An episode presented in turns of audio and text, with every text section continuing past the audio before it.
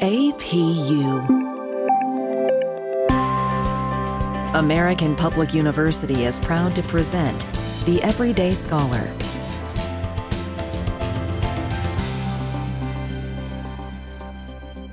Hello, my name is Dr. Bjorn Mercer, and today we're talking to Nicole Rothenay, Communication Faculty in the School of Arts, Humanities, and Education.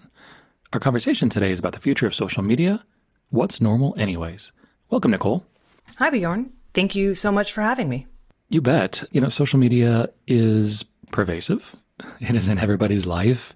Sometimes it dominates people's lives. Sometimes it's not even a, a part of people's lives, but it is important both culturally and in our society. So I'm going to jump into the first question is you think conversations about whether social media is good or bad are just the first step? Can you elaborate? Yes, absolutely. I follow conversations about social media quite diligently, and there's been a noticeable trend over the past couple of years that focus the attention on whether social media is good or bad. Most of the attention in the news, perhaps not surprisingly, is overwhelmingly negative. While there are positive examples, they're often outweighed by the negative stories. When you see so many examples of the terrible side of social media, it becomes quite easy to set social media up as the bad guy, which is where we are today. There are claims that social media is essentially ruining our society. Social media is bad for us. Social media is destroying the youth. I actually collected some of the most recent headlines that mention social media for our conversation. And here's a small collection of those. So the first was COVID and false beliefs how social media exploits cognitive bias. Florida plans to fine social media for banning politicians why Prince William decided to boycott social media this weekend. On social media, American style free speech is dead. And social media algorithms to face scrutiny as lawmakers look to curb misinformation. Each of these have something in common. They set up social media as the target or the enemy. Social media exploits. We're boycotting social media it is facing scrutiny. It is the reason that free speech is dead. But the reality is that social media is powered by people. Social media is not to blame, people are. Some of the arguments looking at social media as good and bad suggest we delete our social media accounts. I simply don't think that's a realistic solution for most of us, especially anyone interested in education, marketing and communication, or networking. Some arguments also suggest perhaps that less and less people will be using social media or boycotting social media, and therefore we should also be using it less. I tend to rely on research on social media from the Pew Research Center to gauge current trends. Their most recent social media research in 2021, which was published about a month ago, says that despite a string of controversies and the public's relatively negative sentiments about aspects of social media, roughly 7 in 10 Americans say they ever use any kind of social media site, a share that has remained relatively stable over the past five years, according to a new Pew Research Center survey of U.S. adults.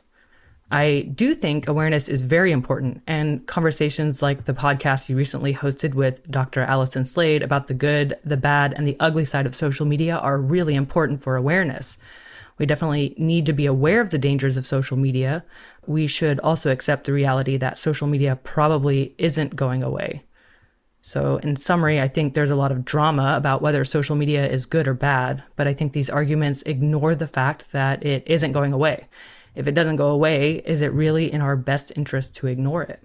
And I love your response. You go into depth about so many issues that are actual issues with social media. And it really makes me think about whenever there's a technological change that occurs, a generational split will occur. Not to say that it's always a generational split, but this new thing is going to ruin the country.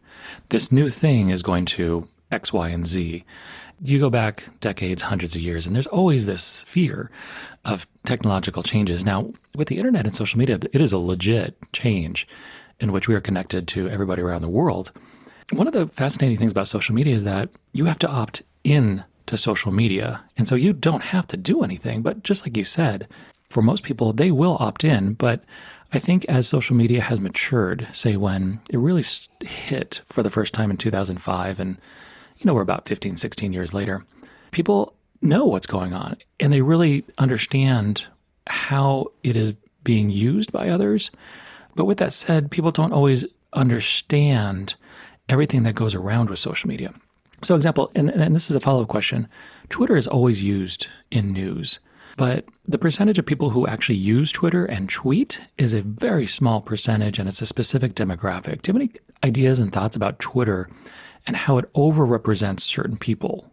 I think that is an excellent point. So, Twitter is probably my, it's interesting that it's in the news the most, right? But it's one of my least interesting platforms because I think it's least representative of people and their opinions for a variety of reasons.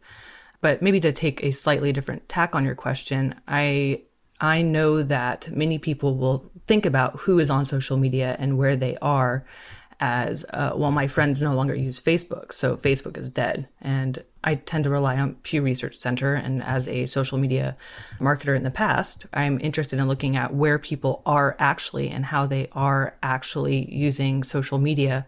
And Pew Research Center shows that YouTube is the number one most important platform for all generations. Like, I think they were even showing that 49% of people 50 and over use YouTube. And that to me is amazing and outstanding. And so Facebook follows very closely behind that, even for, I say students, but even for people in their 20s. And so when it comes to Twitter, Twitter's much lower on that scale. And so I think that in reference to your question to say why do we look at Twitter as an example? I think it's news mongering, right? News people are looking for a certain story to tell, and that story is typically a negative story. And so when we look at finding evidence for the point of view that we want to broadcast, that it's easiest to go to our preferred platforms and our preferred audiences. And so a journalist is going to find much more ammunition for their argument and for their story on Twitter. And I completely agree. Twitter is kind of like the best and worst of human nature in the sense that if you can, you can succinctly communicate in what, 280 characters? Basically, your thoughts. But at the same time, Twitter does not acknowledge sound, logical, and reasonable arguments versus if, if people start to dogpile or are just mean. Twitter is the perfect social media platform for that. There's just so many other platforms. And, and, like you said, Facebook has gone down in popularity, but it's still in the billions. And so even though people might not be using Facebook as much as they used to, uh, people still connect. And it's still a way to connect. And so that leads me to the second question is so if we accept that social media isn't likely to go away anytime soon, what do you suggest?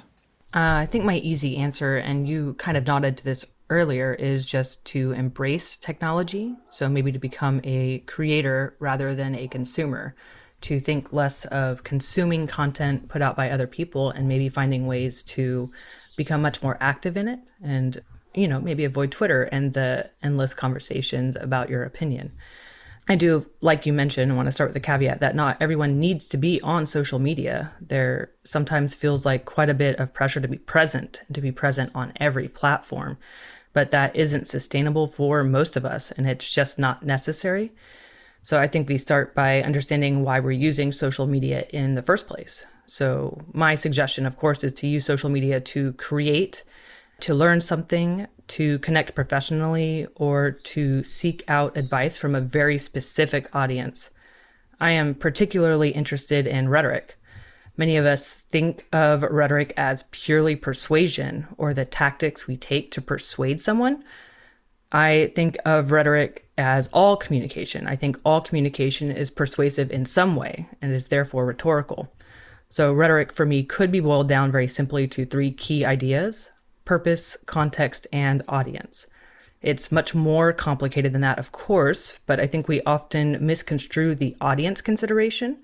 For example, in school, your English or communication teacher will ask you to write something and they'll ask you to think about your target audience. You might answer, the teacher, and the teacher will say, no, you can't use me as your audience. So the student will say, okay, my classmates. And the teacher might respond, no, no, pick a real audience. And so the student will probably roll their eyes and say, okay, my audience is the general public or the government or school boards. They'll go write their essay and they're really just writing it for the teacher, but pretending they're writing it for a quote unquote real audience. I don't think that's very effective for learning how to think about audience. So there's a Greek concept of kairos, and it's a rhetorical concept that considers the timeliness of your message. It means the right place at the right time for the right audience. And that's really hard to find, especially in academic settings when you're writing essays for teachers. So I think using social media is a great way to better understand and actually connect with real audiences in real time. So you can get instant feedback for small ideas, and that is really powerful, whether you agree with what the person is saying or not, or what the feedback is. So perhaps you don't actually need a captive audience, depending on your personal goals, but understanding how audience works on social media can help you find the right communities. For example, I was a social media manager for my university, and there are two colleges in the city where I live. So there are two social media managers who manage university social media accounts.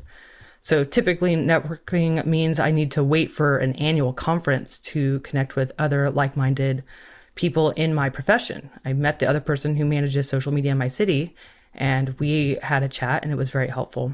But with social media, I was able to find a group of hundreds of social media managers who managed social media for universities from community college all the way through big traditional R1 schools.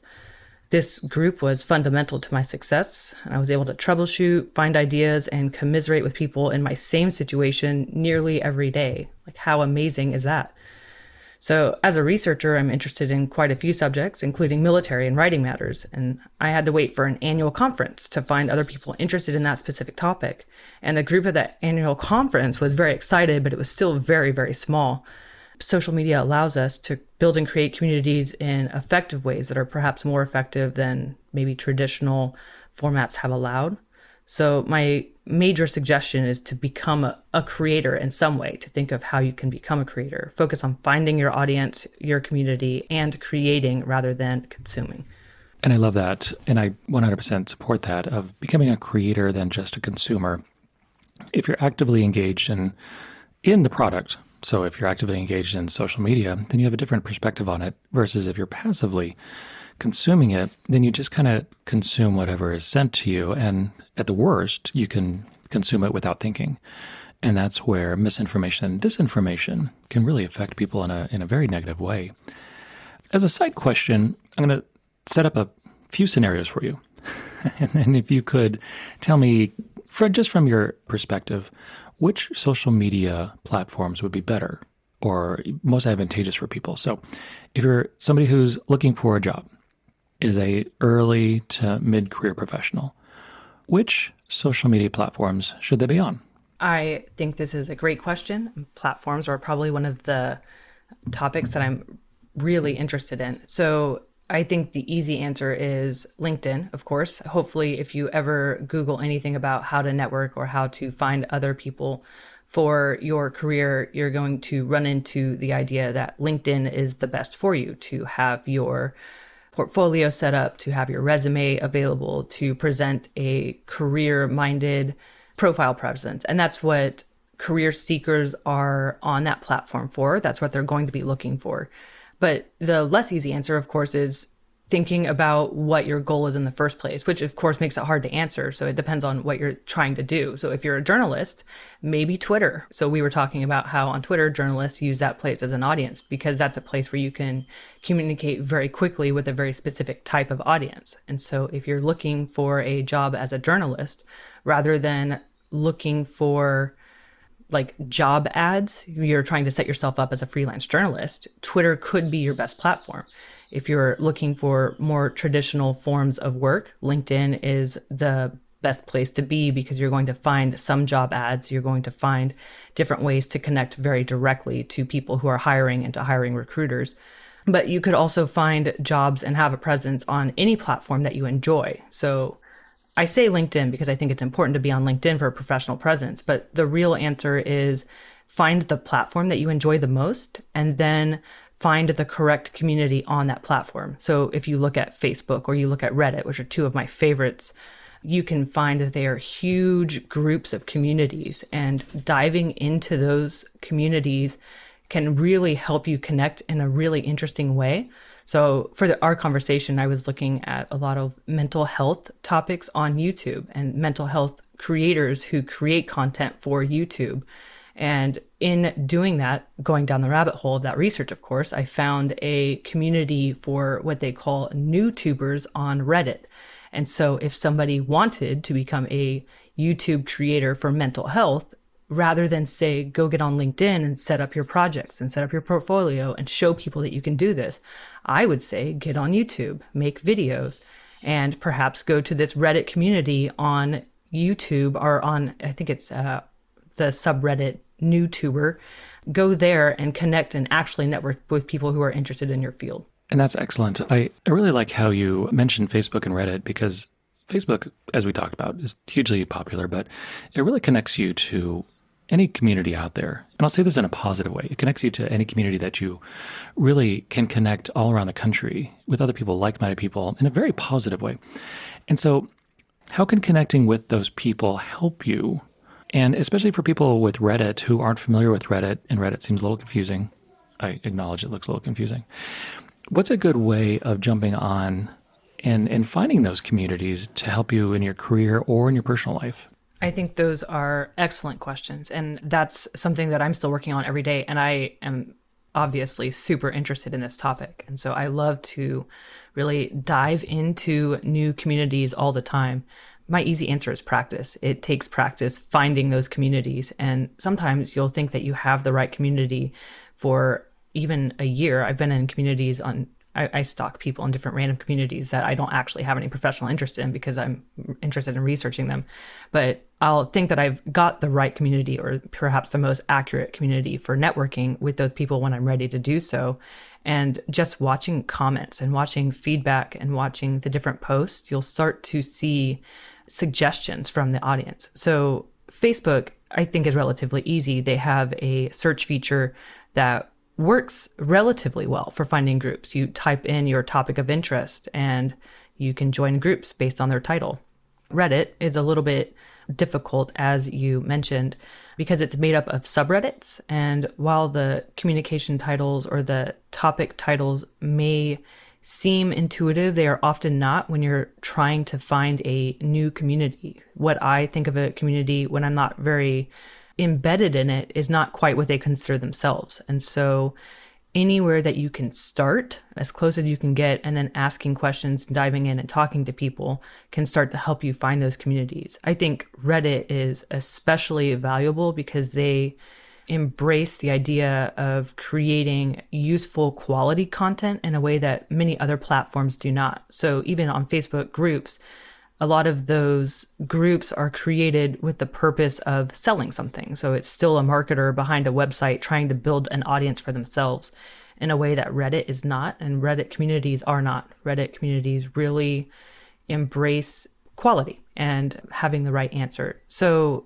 for me, I tend to start with Google. If I know that I'm looking for a Facebook group, if I'm looking for Reddit, I'll type in something about the topic or the community that I'm looking for and then I will add on a caveat to do the search for Reddit to do the search for Facebook groups. And sometimes you'll find really interesting sources like a BuzzFeed article that tells you the five best subreddits to follow. And you start there and kind of dive through the rabbit trails until you find better and better sources. Excellent. I, I love that because Reddit, I've been hesitant to jump on Reddit because I don't quite understand it. I recently watched WandaVision and really one of the most interesting shows that has been created in a while. And it really created a whole creator community to start trying to figure out what's going on in that show. And a lot of the information or the leaks they would get from Reddit. And so, really interesting platform. And just like you said, they focus on quality, which is really the, the most important thing in life. Now, I'm going to run by a few things. And if you could give me an idea of which social media platforms to use. If you are somebody, so we're talking about the early to mid career professional, but you also write, say, some some blog posts or some articles. Where should you post those articles? I have two specific suggestions for you. My first, sticking with the idea of social media platforms, is actually LinkedIn. I think LinkedIn is a underutilized by many source for just creating and getting into the habit of publishing articles. But an even better source that you could use is Medium. So medium.com allows you to create and publish articles, but even better, I, from my perspective, I'm interested if you were trying to learn how to publish or become a freelancer, Medium allows you to connect with established publications and to learn how to pitch to those publications. And so you can also put writing behind a paywall on Medium. So you can create your personal Medium account, put your writing behind a paywall, and just start writing articles. And potentially, not very many people are successful at this, but potentially you could generate maybe a dollar or so a month for a couple of months. And then you could learn how to pitch publications and to put your writing there. And then you can still share those publications or you're writing articles from Medium onto LinkedIn. And I think both of those are excellent sources for getting started, but also for doing it, I think, in quote unquote real life. Excellent. And I personally feel that most people should have a portfolio of writings. It doesn't mean that you have to write articles that could be published on The Atlantic or, you know, the Smithsonian or things like that, but a way of creating a portfolio that shows potential employers in the world that you're able to organize your thoughts, especially through writing. You know, writing is one of those differentiator skills that that a lot of people don't have confidence in, and if you just practice, you can become a great writer. The next thing from writing is what happens if you are in visual arts. So again, a beginning to mid-career professional who dabbles in some way in the visual arts. What's the best place for that? Another excellent question because I am always like an aspiring hopeful in visual arts. I can't draw, which is like saying I can't write, right? Because anybody could draw with enough time and practice, and I just haven't dedicated to that. So I really enjoy looking at different communities for that, especially for professionals. One easy answer is Instagram, and I say that's an easy answer for various reasons, but it's primarily visually focused and it's a typical social media platform and it is a great way to build an audience. The other suggestion I have is Behance, which is a really great and probably less known platform for publishing artistic portfolios that you can actually connect to other people who are interested. So it really focuses mostly on using the Adobe Creative Suite, which is the professional standard but it is a wonderful place to showcase illustration and to showcase branding work and is a place where recruiters, I suppose, who are looking for that kind of work are more likely to go. So while you could make useful connections on Instagram, I would actually suggest looking at Behance instead. And that's great. Obviously, Instagram is the place to go because owned by Facebook. and then inherently is used by millions, millions and millions, hundreds of millions of people. I also like DeviantArt, although the title Deviant sounds deviant. it's really not. And it has amazing, amazing art where artists throughout the world share their portfolio. The next question is so we talked about writing, we talked about visual arts. What about music? Where do you recommend people potentially post their music? And that can include purely music or also podcasts. It's a big question. Well, and honestly, I think you are probably much more poised to answer that question than I am because I think that's your wheelhouse or your interest. But I think off the top of my head, there's SoundCloud is something that I've heard of. And there's also YouTube, surprisingly, has a great way to reach different audiences. But, and I don't know if you had more questions about this, but I think really and largely the answer to all of these questions what is the best place what is the best place is to think about a platform that you like and to just get started right so instead of thinking what is the best and most perfect way to develop my interest and to share it is to whatever platform you are most comfortable with, start there. So if you feel most comfortable with YouTube or Instagram, start sharing there. And then you would probably find suggestions from people interested in your work for finding a better platform to connect. But I'd be curious to hear what you think the best place for music is. It's interesting because the music industry over the last 15 years has been, I'm not going to say decimated because people still make billions, but it's been extraordinarily decentralized where the major record labels really only focus on their major talent. The people they know will sell, publish a record, and then millions and millions of people will buy it. But then beyond that, there's a, an incredibly diverse independent music, you know, industry out there that is not centralized and it is decentralized. And so, like I said, SoundCloud is a good place to, to post your music. It's also really good for podcasts. It's not as well known and it's very difficult to make money off of it. Um, that's one of the realities. It's very difficult to make money.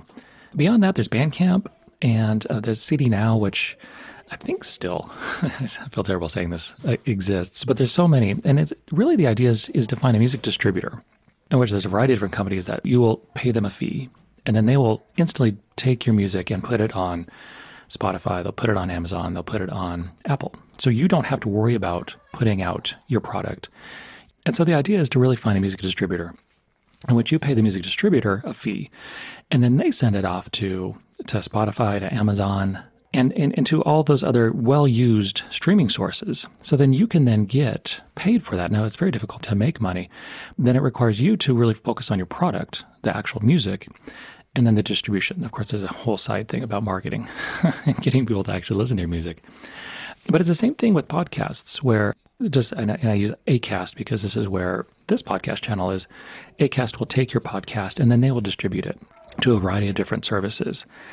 The difficult thing with podcasts and music is that as, as a small independent person, it's extremely, again, it's extremely difficult to make actual money.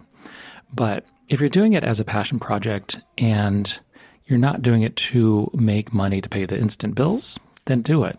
We all have to find things that will help us. And as, as an early and mid career professional, by putting out your creative work, it also demonstrates to potential employers of your creativity. One of the things that employers always want is we want people who are creative. What does that mean when you say, hey, we want creative people? Does that mean that when you use an Excel file, you creatively use the Excel file?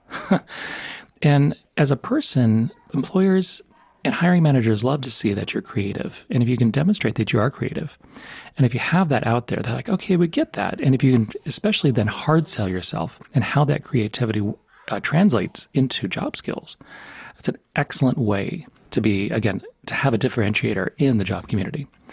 My last random question is so for video creators, so there's YouTube. Is there anywhere else people should potentially post their creations besides YouTube? I first of all want to say that the question employers want creative people, what does that mean? Uh, is my new favorite question and will probably be the next uh, start of my rabbit hole. I love that question so much. But uh, so for video, I think first Definitely YouTube. So I know that YouTube is the obvious answer, but Pew Research showed there was a huge spike in YouTube subscribers and followers across all generations very recently. So in that recent publication, I think they're saying that 89% of people use YouTube and are on YouTube, including people 50 and over, which was at 49%. And that to me is so fascinating. And so I think if you're interested in video, that I know that there can be a belief that YouTube is more of a video repository. If you don't get connected with your audience, then it just becomes essentially a storage area for video. But YouTube is also, I think, underestimated and not seen as nearly as powerful as it is for the most part. And most people recognize that, of course, YouTube is super powerful.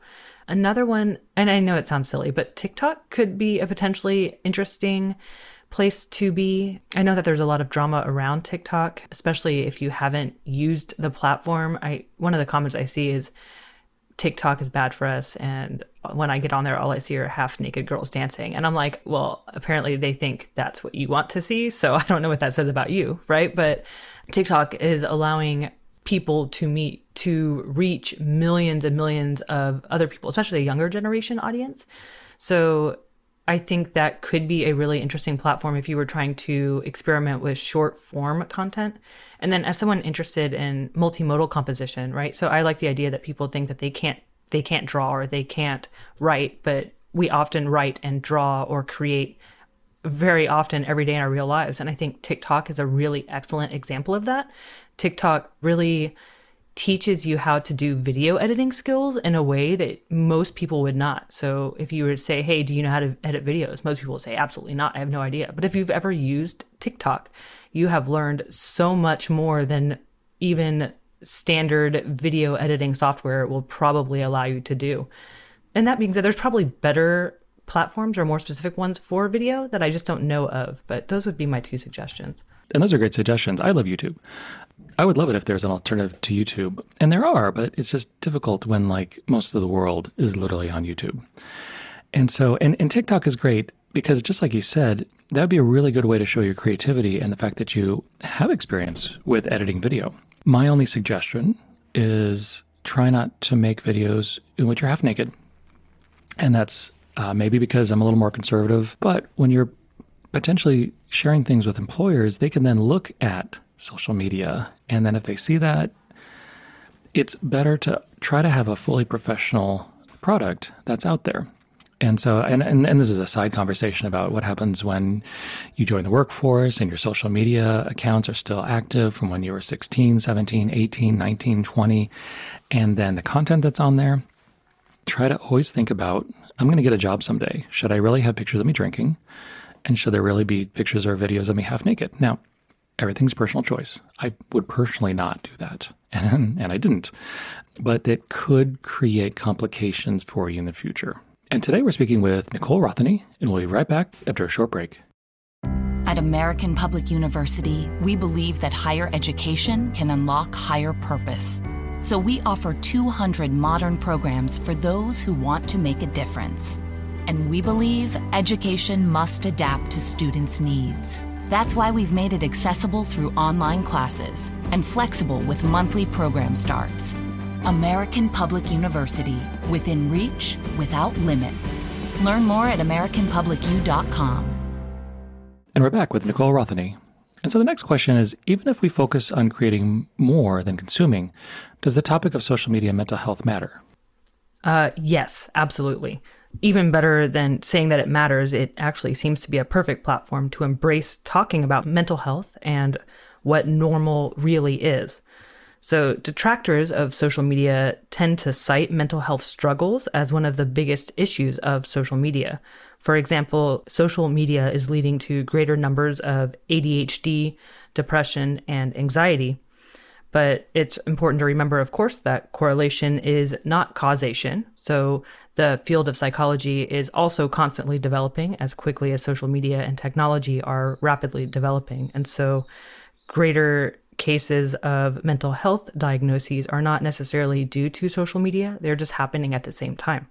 You can actually find channels directly related to helping you overcome mental health issues, which I think is fascinating. And it's one of those audiences that I have been particularly interested in researching for this conversation. So we think about whether those conversations are actually more harmful or more helpful. If we're saying that social media leads to issues to our mental health, but I'm also using social media as a tool to find communities of people who are like me and have the same mental health struggles, then is it more helpful or more harmful? One of my most interesting examples, I think, when we talk about social media and how it's a problem is the idea of attention. And so often what will happen is we'll say we can't be on social media or we can't use social media in classrooms because it's a threat it's a distraction. It will take away our attention or our ability to pay attention. And I find that to be a very fascinating argument because what you're really saying is that maybe you're not paying attention to me or you're not paying attention to the things that I think you should be paying attention to. So, if we're thinking about attention and what the normal amount of attention is and where it should be paid, the conversation changes pretty drastically if you're in middle school or high school or college or a everyday professional living out your life. Um, at what point is social media not a dangerous distraction and something threatening to your mental health? So I think that there are challenges of social media for our mental health, and those are pretty well known. One of them being the idea of social media as a highlight reel. We only see the good things. So if we go back to this idea that social media is a platform where we're connecting with our friends, then we see social media as a representation of real life. And it's just remembering that it's not. We are seeing the best parts of people's lives. We're seeing celebrities and influencers who are attempting to sell you something and build their audience. And we are looking at the nice version of things. We're looking at something created through a filter or edited in Photoshop or spent, you know, somebody took 20 minutes to create a four second video on TikTok, and those are not reality. And while we recognize that, sometimes we forget it, I think. The second area that we should probably pay attention to is the idea of social currency. So, social currency is this idea that the more followers you have, or the more likes and reactions you have, that the more important or the better you are. And that can also be a dangerous trap. So, just getting likes on pictures does not necessarily mean that you are creating something useful or that you are doing something in the right way. So, for instance, back to our example from earlier, if you are posting half naked pictures, which of course I don't suggest you do, of course, you may get a lot of likes, but what is that really doing for you as a creator or a future professional trying to live your life? The third trap, I think, for mental health is FOMO, the fear of missing out. So often we see different aspects of people's lives that we may not have in our own life, and we get stuck in the trap of, oh, I wish I could do that, or I wish I could be there. Or, you know, if you're a musician and you see the successful Taylor Swift and all she has to do is post a song and she doesn't even have to market it and she has an insane amount of attention, I think that's very different. We wonder why we're not getting that. And we miss out on all of the hard steps in between that, which is not really the fear of missing out, but that's one of those things that we think. We look at somebody who is extremely professional and think that they have not gone through all of the struggles that we are. The final one, I think, is online harassment. So we do know that social media can be an area for cyberbullies to exist and thrive, especially when we're in private corners of social media. So making sure that we are aware of the potential problems of online harassment. And so as long as we are aware of those dangers for our mental health and for social media, then I think that understanding that it's not necessarily a cause for mental health dangers on social media, then we'll be fine. I really like that you talked about, of course, mental health and and what to do and FOMO. And we all know that these videos take a long time to create, even if they're four seconds long. There is a suspension of disbelief where we enjoy it. And with FOMO, there was that before social media. I think social media has amplified it where you get to see, just like you said, little snapshots of people's lives. And we have to focus on ourselves.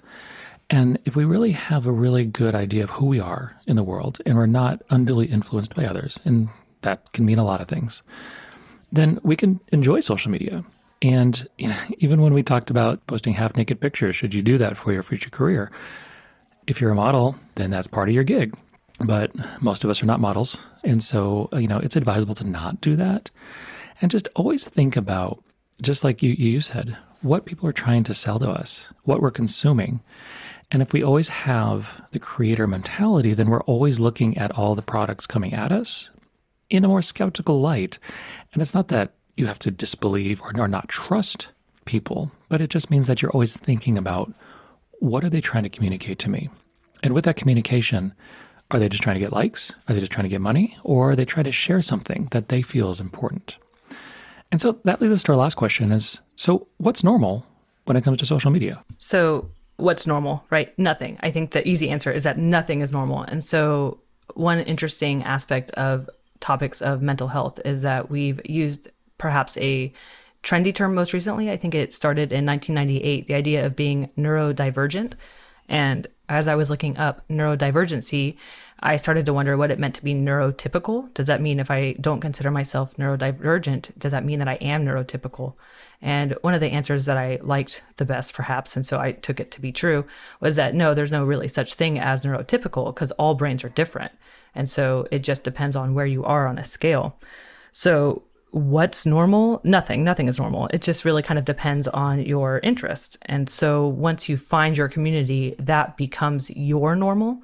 So what I think is really interesting about social media is that it creates an echo chamber for people who are interested in your very specific interests. And that is what's really important and what can be normal for you is that you can find your communities and your interests and your normal on social media. So, that being said, I think that we're trying to think of social media as something that is not good or bad. It's a communication tool. And the bad things that we see on social media are just the result of so called good and bad people, which I argue don't necessarily exist already. There are just different opinions and different perspectives. So, awareness, and I think that's been kind of the underlying topic that we've been talking about. Awareness is absolutely key, and it's the first step for understanding what normal should look like on social media.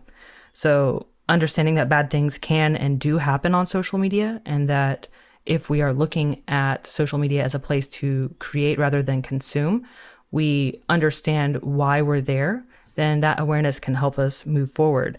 A second step that I think is really important for trying to understand what your normal is on social media is to clean up your feeds. So, whatever platforms you are on and you enjoy, pick those platforms and get rid of the rest, maybe. You don't need to be everywhere. Pick the ones you enjoy. I like YouTube. That's probably my favorite platform. And I just clean up my feed constantly. So, who am I following? Why am I following them? And what are they showing me? Do I need that in my normal reality for my social media? I think it's important to look at multiple perspectives. So perhaps I need to find somebody who thinks differently than I do, but that doesn't mean that I need to follow a marketer or a brand who is only trying to sell me a topic and is not providing quality information to my life and my interests. And then third, I think normal is what we make it. So if you think of yourself as an example for future generations to follow on social media, then there's no such thing as normal because you have to teach others in your community and who are like you what normal looks like. So learn to be a good example, learn to be a good model of what good social media behavior looks like. And I love that. Learn to be what good social media behavior looks like. And that's the key. If people would just control themselves, it's a blanket statement about life, but especially on social media, there would be very few problems. And I really like what you said about ways to deal with that. And from my perspective, one of the things I really like is I love Benjamin Franklin and his 13 virtues. And it's a little old, you know, a few hundred years old by now, but if you look at virtue two, which is silence, speak not what may benefit others or yourself, avoid trifling conversation. If people would practice some silence on social media and avoid trifling conversation, a lot would be fixed. And as virtue number seven, sincerity, use no harmful deceit, think innocently and justly, and if you speak, speak accordingly. And just silence and sincerity. Imagine if people who are on social media, and I'll throw this out to politicians and celebrities, if they looked at silence and sincerity as a virtue, how many things would be fixed? And it's one of those things that social media is here. It is not going away. And much like a podcast I did with Dr. Jonathan Suravel, who is a philosopher, and he and we talked about social media ethics, his suggestion was to delete it all and have meaningful conversations with the people in your life, which I completely agree. You need to have meaningful conversations with those in your life. And you can delete social media, but like we talked, people need it. They need it for their careers, and so many jobs need it to connect. And so, absolutely wonderful conversation today, uh, Nicole. Any final words? Yes, I think that you've made some excellent points. And I agree that as much as we might like to think otherwise, that social media is a distraction and a tool and potentially dangerous. And it feels sad to admit that perhaps we need social media, but thinking of it as an opportunity. So instead of thinking like, oh, we need social media because we are reliant on technology, if we reframe that for the ways that we talk about it and think about it, as social media is an amazing opportunity that has never existed with technology before to not just establish a platform, but to reach out and connect with others and to actually be able to have instant feedback with communities who are actually interested in the same things you are. That's extremely powerful. And it's a wonderful way to think of social media moving forward. And thank you for those excellent final words. And today we were speaking with Nicole Rothenay about the future of social media. What's normal, anyways? And my name, of course, is Dr. Bjorn Mercer. And thank you for listening. For more information about our university, visit us at studyatapu.com. APU American Public University.